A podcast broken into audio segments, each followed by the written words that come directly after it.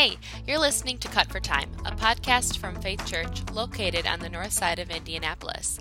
My name is Claire Kingsley, and each week I'll sit down with one of our preaching pastors to discuss their Sunday sermon. Cut for Time is a look behind the scenes of sermon prep, and they will share some things with us that we did not hear in the sermon. The goal of the podcast is to ask things like Why did our church need to hear this message on Sunday? Or Why did you personally need to preach this message? The pastors will also share some practical next steps. We're glad you're here listening.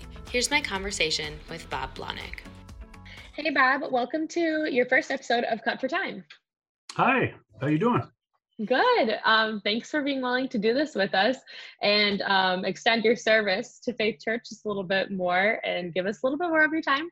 And so um, on Sunday, you preached from James chapter 5, verses 7 through 12 on being patient. This is the second to last sermon in our James sermon series. So why don't you give us just a little bit of a flyover from your sermon on Sunday? Yeah, I mean, it's continuing on in uh, James's themes about uh, them suffering, facing trials with joy. Nathan last week preached about the rich uh, causing the poor to suffer. And then he turns to this and basically tells them that the key uh, that they have to understand and, and when they're facing trials and suffering is to be patient he uses that word four times in our six verses, so it's an important word. So we just tried to look at what it means to be patient. Uh, kind of looked at how there's two ways we learn from the passage to uh, to develop patience. One is to look to the future, uh, Christ's coming, and also he used the illustration of a farmer waiting for his crops.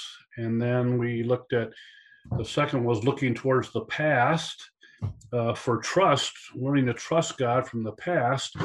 And we looked at the prophets and uh, Job. I zeroed in on Jeremiah and Job.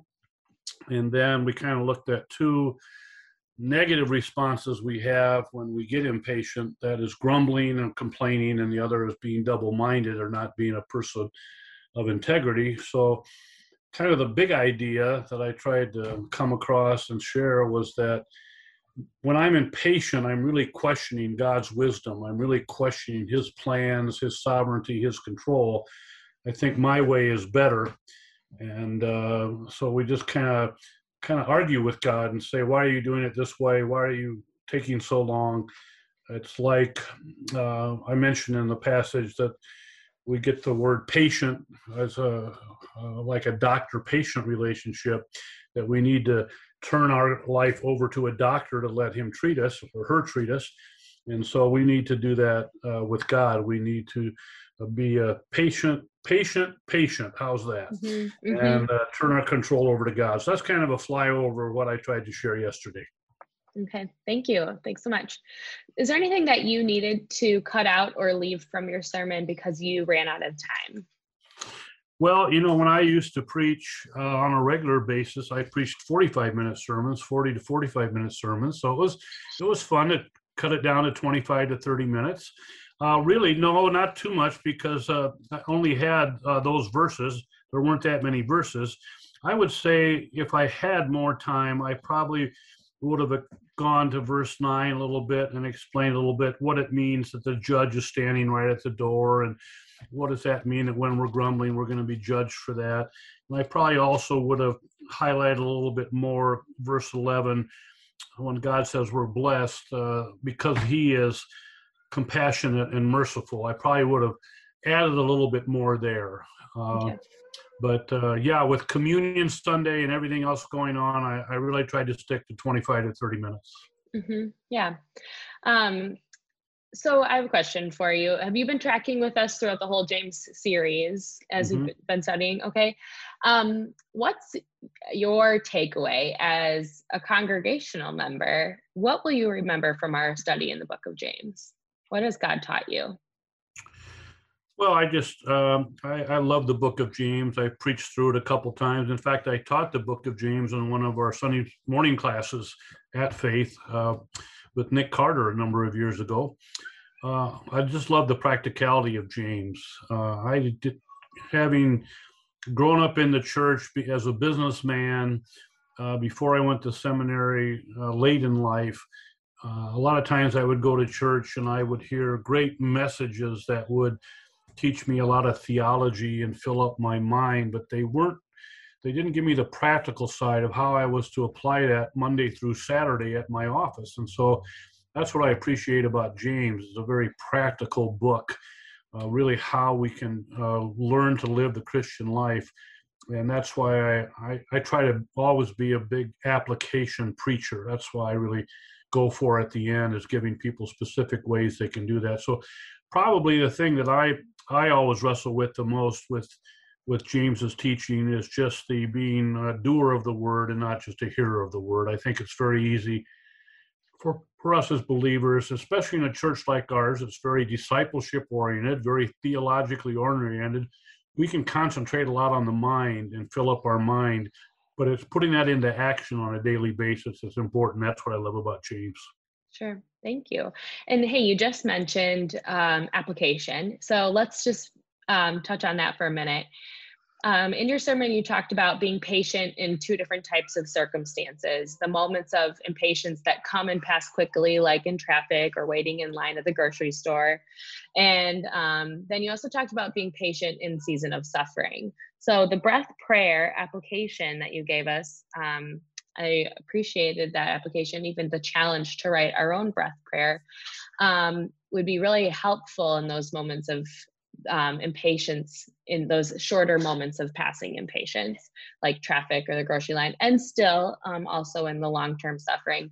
But what would you recommend to somebody um, in their walk with the Lord or in their prayer life when they are in an entire season of hardship and don't see that this is passing quickly? And a breath prayer is a start, but they need more. What, what would you recommend to them?